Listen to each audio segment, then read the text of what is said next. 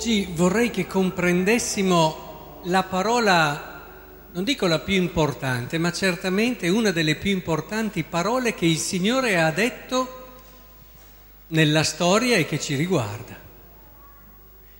La parola è quello che siamo noi, le nostre caratteristiche, le nostre qualità, come siamo nati. Questo è una parola di Dio. È una delle parole di Dio più belle e più importanti che dobbiamo riscoprire. Vedete, Maria, così bella, ma perché è stata fatta così? Senza peccato, eccetera. Perché Dio aveva già in mente la sua missione. Non toglie niente alla libertà di Maria, che era libera di dire di no, però, però Dio l'ha attrezzata, diciamo così, con una parola poco fine ma che aiuta a capire l'ha attrezzata per essere pronta e in grado di essere la madre del Signore. Questa solennità di oggi ci ricorda proprio questo, concepita senza peccato in vista dei meriti di Cristo, proprio perché ne potesse essere una madre degna. Ma questo, che è una caratteristica unica di Maria, non è che nessun altro è nato senza peccato originale, però il metodo rimane e il metodo vale anche per noi, cioè per Maria ok, ma per noi è la stessa cosa, nel senso che anche noi siamo stati pensati dall'eternità in un certo modo e Dio ci ha fatto con certe caratteristiche proprio perché possiamo vivere in pieno la nostra missione. E lo dice la seconda lettura. In lui, sta parlando di Cristo, ci ha scelti prima della creazione del mondo per essere santi e immacolati, prima della creazione del mondo.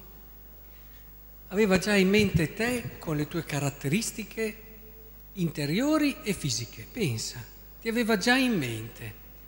E ti ha voluto proprio così, ti ha voluto proprio così, perché proprio così tu potrai compiere al meglio la tua missione, perché senza una missione come facciamo a dire di essere felici? Mm, come si fa a dire oh, va tutto bene, tiro avanti, non ho problemi, non ho preoccupazioni, non ho sofferenze, non ho malattie? Ma questo non è la felicità.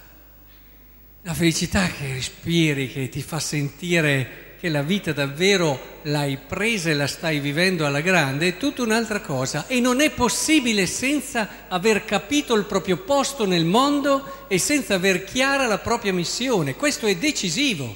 Non si può non porsi questo problema, non dare tempo per capire questo, lasciandosi vivere un po' dalle situazioni, dalle emozioni, da quello che ti, ti fanno fare gli altri. Uh la mia vita me la faccio programmare e fare dagli altri, ma siamo fuori. Eppure tante persone, tante persone sono dove sono adesso, ma che l'abbiano davvero scelto, alla fine faccia più comodo così, alla fine si evitano preoccupazioni, tensioni, si evitano problemi e ci si lascia condurre dagli altri. Beh, ognuno è libero di scegliere, però chiaramente non si può pensare di vivere una vita piena in questo modo. Ecco che per viverla io devo capire il mio posto nel mondo, la mia missione e per fare questo, qui c'è anche l'angelo che glielo dice a Maria e quindi possono esserci anche persone sagge, illuminate che mi possono aiutare, ma L'angelo non fa altro che aiutare Maria a scoprire ciò che Dio gli ha già messo dentro. È importantissimo questo.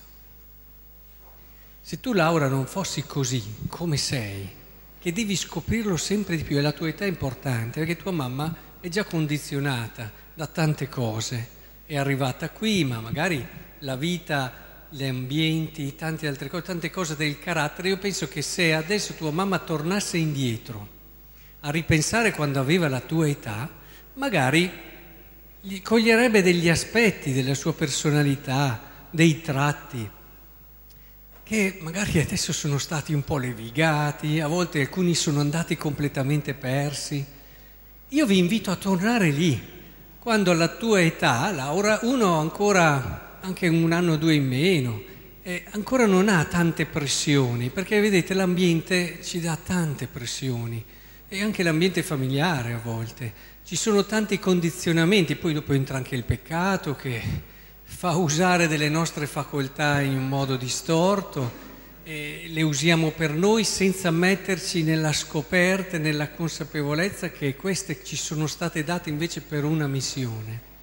E allora scopriamo un'intelligenza, scopriamo una sensibilità, una visione panoramica delle cose. Ci sono persone che non ce l'hanno proprio, non ce la possono fare, cioè vedono fino a lì, ma se devono cominciare a vedere più in là, non ce la fanno.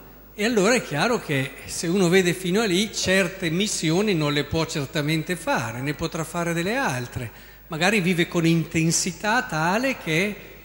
oppure ci possono essere capacità organizzativa, ad esempio sono tutte qualità che uno può avere o no, ci sono persone che se gli fai organizzare una cosa, ve le raccomando, caos totale, e altre persone che in due colpi vedono una situazione, hanno già in mente tutti i passaggi per riporre ordine, fa, noi siamo giustamente tutti uguali, ognuno ha le sue caratteristiche, c'è chi sta bene in solitudine, in silenzio, c'è chi se non ha qualcuno con cui stare, passare il tempo, eh, si sente ma- quasi male e ha bisogno. Insomma, adesso potremmo stare qui e non finiremmo più a raccontare le caratteristiche, le particolarità che ognuno ha. Ma queste caratteristiche e particolarità sono una parola di Dio, la più importante per capire che cosa il Signore ha pensato per me. Vedete, è decisivo questo, decisivo. E come vi ho consigliato prima, bisognerebbe ritornare a quando si è anche un po' più giovani, dove allora si vede un po' come eravamo. E, e allora lì ripensare e a questo punto cominciare a dire, allora faccio un esempio, adesso una cosa banale, però c'era una persona che conoscevo, voleva fare il sacerdote però non riusciva a passare gli esami. Era chiarissimo, il Signore non gli aveva messo le caratteristiche per fare, se lui lo poteva desiderare per tanti motivi. È diventato un frate santo. Cioè, per dirvi, non è detto che uno abbia un'intenzione buona, ma non è detto che questa cosa sia quello perché dobbiamo guardare come siamo fatti. Ok? E questo ci aiuta perché Provate a pensare agli schemi che il mondo ci butta in testa, quasi che una persona che non è efficiente, che non è produttiva, che non riesce a fare tutto quello che fanno gli altri, vaga meno. Guardate che un po' tutti siamo condizionati. In fondo vediamo una persona disabile, ti viene a volte il pensiero è poverina. Ma dove poverina? Ma dove? Se lui ha queste caratteristiche, sono altre dalle tue, sono altre da quella di milioni di altre persone, allora cerchiamo di capire il suo posto e la sua missione. È, è un modo diverso perché per quanto uno dice sì, però donna, ragioniamo, insomma, uno che può fare tutto come... ma non è così. Non è che dobbiamo uscire, uscire un po' da quella mentalità lì ed entrare invece in una mentalità dove ognuno di noi ha questa parola preziosa di Dio da scoprire, da approfondire, sempre di più. E in questa prospettiva, allora noi ci accorgiamo di che cosa? Che è qua che dobbiamo fermarci, riflettere, scoprire. Abbiamo già impostato una vita in un certo modo e ci accorgiamo che sono stati gli altri a farci la nostra vita più che noi Bene, in modo responsabile naturalmente, non è che uno butta via tutto, vede cosa c'è in ballo, in un modo responsabile, però avere il coraggio di cambiare, vai, cambia. Cioè, c'è, c'è in gioco una cosa troppo importante. Fallo in modo responsabile, ma fallo. Cioè, se davvero questa è una chiave centrale per la mia felicità, io non devo aver paura e soprattutto devo essere io a sceglierlo. E in questo bisogna imparare un cammino. Guardate, la vita spirituale non è adesso quella delle mani storte, di pregare, di dire dei gran rosari. Queste sono cose buone, eh? non, fraintendetemi. Queste cose però sono buone nel momento in cui mi aiutano a conoscere quello che sono, a liberarmi da tanti pregiudizi, paure, schemi, a scoprire davvero questa parola di Dio. La parola di Dio che io medito mi deve far capire questa parola. E io se scopro questa parola, avere anche, grazie alla vita spirituale, il coraggio di andare costi quelli che costi. Quante volte per paura dei sacrifici e delle rinunce rinunciamo a cose che però sentiamo dentro, che se io mi ascolto davvero dentro ci sarebbe. Ma, ma per qualsiasi cosa, per sposarsi, per, anche per, ricordo un, un ragazzo che mi diceva, poi è diventato sacerdote, lo seguivo, mi diceva, ma io non diventerò mai sacerdote. Ma alla fine non era quello che pensava lui, erano le paure che gli chiudevano gli occhi e il cuore. Nel momento in cui ha avuto più libertà di ascoltare davvero dentro quello che il suo cuore, le sue caratteristiche, i suoi doni avevano, è cambiato completamente l'orizzonte. Eppure era convinto, e eh, quando mi diceva non lo farò mai, era convintissimo. Ma così anche per il matrimonio, così per tanti altri tipi di scelte e di missioni. Ecco allora, abbiate coraggio di essere voi stessi nel senso di trovare la missione che il Signore ha pensato per voi fin dall'inizio dei tempi. La prima lettura ci ha detto che c'è il peccato che ci confonde abbastanza, e quello sì. Il peccato è entrato e ha creato disordine.